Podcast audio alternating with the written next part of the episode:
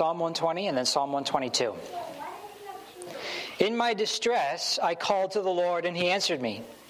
Deliver me, O Lord, from lying lips, from a deceitful tongue. What shall be given to you, and what more shall be done to you, you deceitful tongue? A warrior's sharp arrows, glowing coals of the broom tree. Woe to me that I sojourn in Meshech, that I dwell among the tents of Kedar. Too long have I had my dwelling among those who hate peace. I am for peace, but when I speak, they are for war. I was glad when they said to me, let us go to the house of the Lord. Our feet are standing within your gates, O Jerusalem. O Jerusalem, built as a city that's bound firmly together, to which the tribes go up, the tribes of the Lord, as was decreed for Israel, to give thanks to the name of the Lord. There, thrones for judgment were set, the thrones of the house of David. Pray for the peace of Jerusalem. May they be secure who love you. Peace be within your walls and security within your towers. For my brothers and companions' sake, I will say, Peace be within you. For the sake of the house of the Lord our God, I will seek your good. Since the reading of the Lord's word this morning, let's pray and ask Him to illumine our hearts. God, as we come before you into your house, we ask that you would transform us, that you would speak to us through your word that you point us to Jesus, who is our peace, our security, our comfort, our justice. Lord, we ask that you would speak to us, that you would show us what you want us to know about you and about us. We pray all of this in Jesus' name. Amen. You may be seated.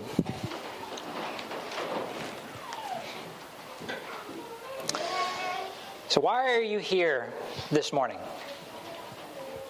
Why did you get out of bed and decide to go to church? Lots of people don't go to church, right? They all have a reason. Maybe they're tired. They sleep, they want to sleep in. They have other things to do. They want to catch up with chores, or maybe they just want to putter around the house. Why are you here? Why did you ignore all those reasons to stay away and come here? I, I can't answer for you, right? I can't tell you what's in your heart, but I can tell you what the psalmist of 122 would say. Because Psalm 122, uh, this is the third psalm in what's called the Psalms of Ascent, which are the songs that the pilgrims of Israel would sing as they journeyed from outside up towards the city of Jerusalem. They are living out in Israel. They are doing their normal lives, but every year they'd make this pilgrimage to go to the Jerusalem, to the city of God, to walk up the steps to the temple, and to go to worship. And Psalm 122 tells us what the psalmist is expecting to find. But it's in context. That's why we read Psalm 120. Because Psalm 120 is what the psalmist feels when he's not in the house of God. This is what it's like to live in the world. Right? Woe to me that I dwell in Meshech and in Kedar.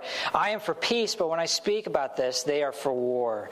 This is what it's like to live in the world. You are for peace, and yet the people around you, the world, seems like it's for war. You're for justice, but the world seems to want a perverted form of justice. The world wants not justice, but vengeance.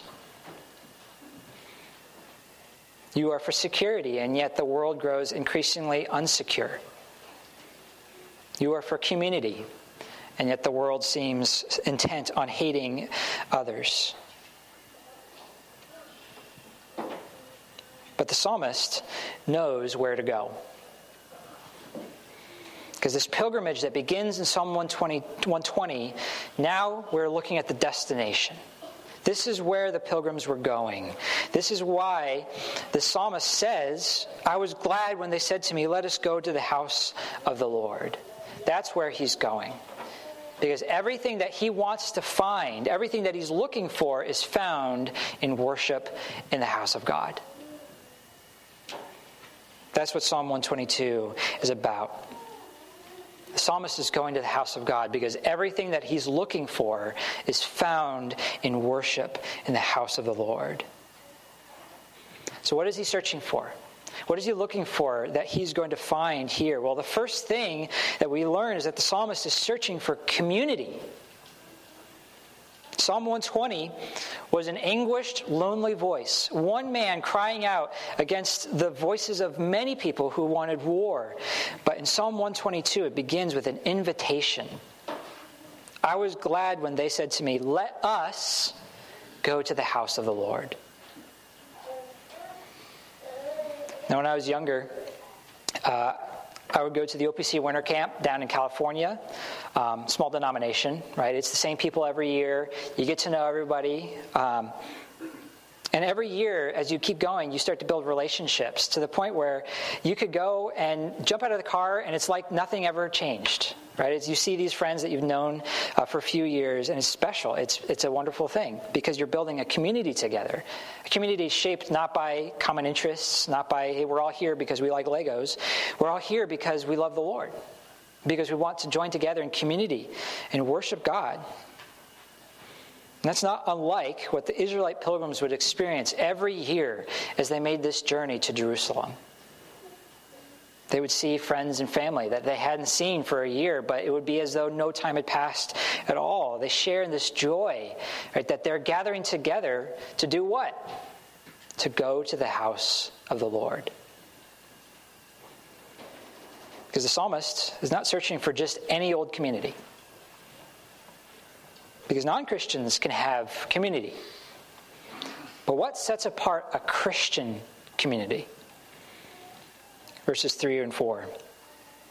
Jerusalem, built as a city that is bound firmly together, to which the tribes go up, the tribes of the Lord, as was decreed for Israel, to give thanks to the name of the Lord.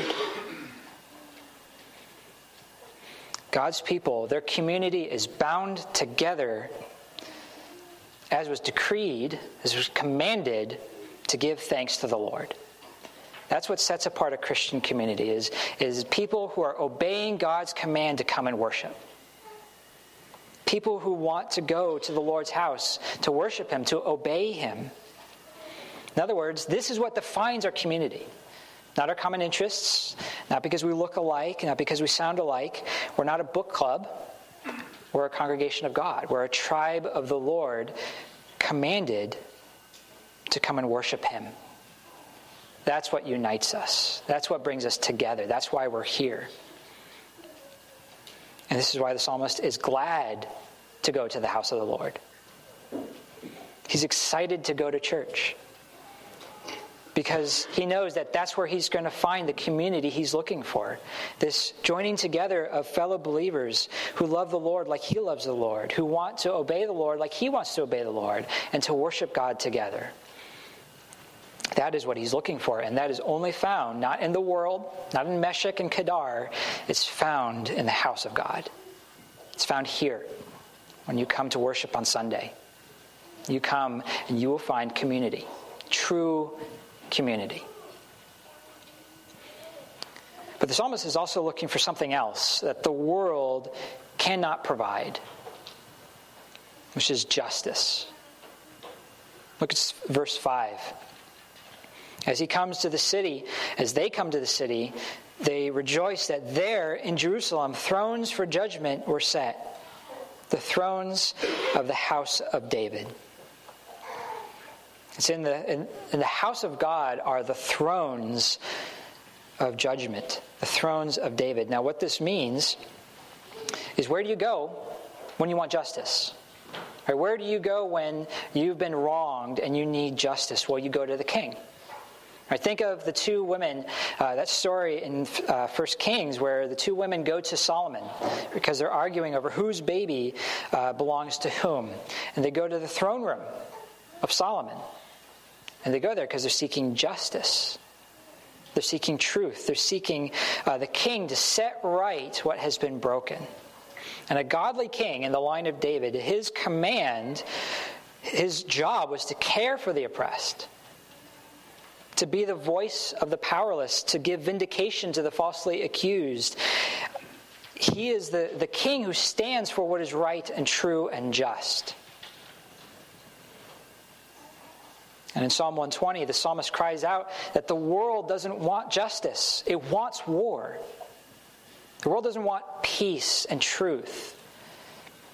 The world wants vengeance and brokenness. So, where is he going to find justice? Where is he going to find someone who will stand up for him? The house of the Lord. Because there is where God has set his throne. Where you go before the king, the king in the line of David, who will set right what has been broken. This is what the Lord has provided for his pilgrim people. So, what about us? When we come to worship on Sunday, right, are we coming for justice as well? Yes. But in multiple ways, right? We come here because we know that here is the Lord, his throne, where we will find protection, where we'll find a king who will stand for us, but also we'll come because we know that we don't deserve to be here. And we need not just protection, but we need forgiveness. And the only way that happens is through the throne of the King of David. The only way that happens is because when we come to worship, we see Jesus Christ crucified. We see our Lord hung on a tree for our sins.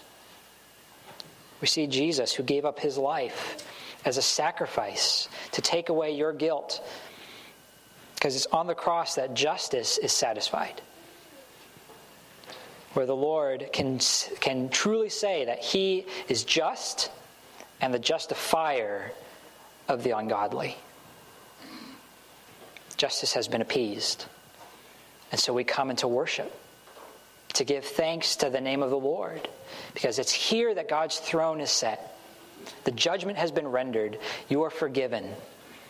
And now we get to rejoice.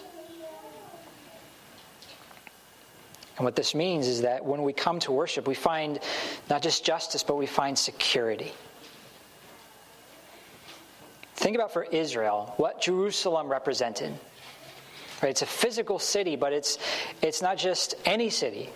This is the city on the hill. It's got strong walls. Verse 3 says that it's a city bound firmly together. Verse 7 Peace be within your walls and security within your towers. God's people want peace and security. And where do they find that? For Israel, they found that in the physical city of Jerusalem because it represented strength and protection and security. It was a city that was defensible. Right? Enemies could not overtake it. And when you're inside, you're safe. When you're inside the house of God, you're safe. Because imagine the pilgrims, right? They're leaving their homes, they're making this, this hard journey towards Jerusalem. What they're doing is they're taking a risk. They're exposing themselves and becoming vulnerable. Right? The elements could get them wild animals, bandits on the road, a surprise raid by the Philistines. Right? How do you know that you're going to be safe? You see the city. There's your beacon of safety. Similarly, for us, following Jesus is a risk. When you follow Jesus, you're exposing yourself, you're becoming vulnerable. You risk the hatred of the world. You risk losing family or friends. You risk sometimes your own life. And here in America, we have a lot of blessings. We're protected in so many ways. We're not worried about being attacked. But around the world, Christians, when they go to church, they are putting their lives at risk. I don't think I need to tell you in explicit details, but that's why we pray for the persecuted church every week. It's to remind us that this is the cost of following Jesus for many of our brothers and sisters. So, why do they keep going? Why take that risk? It's only because we know that whatever we lose in following Jesus, we gain back through following Jesus. We find security not in our self defense, but we find security in our King. And Jesus, who has stood up on the cross and died for our sins, and yet who lives now and who is coming again. So when we come to God's house to worship Him, we find security. Not because we, we're never going to be attacked, not because we're never going to be persecuted, but because Jesus Christ lives. And our security is found in His work for us, that even if we should lose our lives, we will gain them back in Christ. And so Paul says, Do not fear those who can only harm the body. Worship the Lord, who will resurrect you. That is your security. And all these things that the psalmist wants to find community, justice, security he finds it in the house of the Lord. He finds it in worship. That's why he gets up on Sunday to go to church. It's because he knows that everything he's looking for, it's not found out there, it's found here. It's found when he comes to the Lord and worship. And when you know this, when you understand and believe that everything you're looking for is found in the house of the Lord, that shapes your priorities. That shapes the things that you love, the things that you desire, the things that you do, the things you pray for. So, the second half of our psalm today pray for the peace of Jerusalem. May they be secure who love you. Peace be within your walls and security within your towers. For my brothers and companions' sake, I will say, Peace be within you. For the sake of the house of the Lord our God, I will seek your good. So, in other words, the psalmist doesn't just go to church because he can, he goes because the Lord has commanded him. And he doesn't just go to church, but his priorities are shaped by worship. He prays for Jerusalem.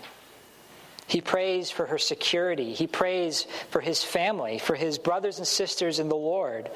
He, he prays for the good of the house of the Lord. What he wants most of all is not security for himself. It's not so that he might have all these things for himself, but that God's people might have these things. He seeks the Lord's good. In other words, he's not a passive recipient, but he's actively involved when he goes to worship. He joins himself to the community. He invests himself in the lives of his fellow pilgrims. And your priorities must be shaped in this same way. Ask yourself, why are you here today? Are you here because of habit? Are you here because you know you're supposed to be? Or are you here because everything that you're looking for can only be found in worship?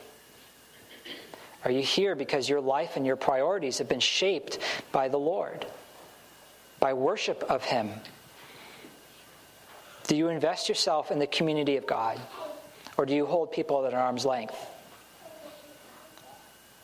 I know it's risky.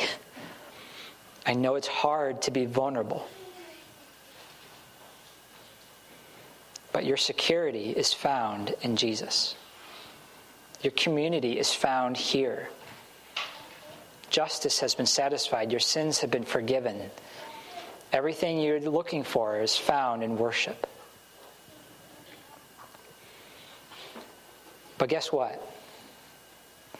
as wonderful as church is, and as, as great as it is to come and worship on Sunday, all the things we do and say and experience here today are just a sample. It's, it's a crumb of the reality that we're waiting for. It's nothing compared to what it will be like in the heavenly house of the Lord. Because even the Israelite pilgrims, they knew that earthly Jerusalem was not their final destination.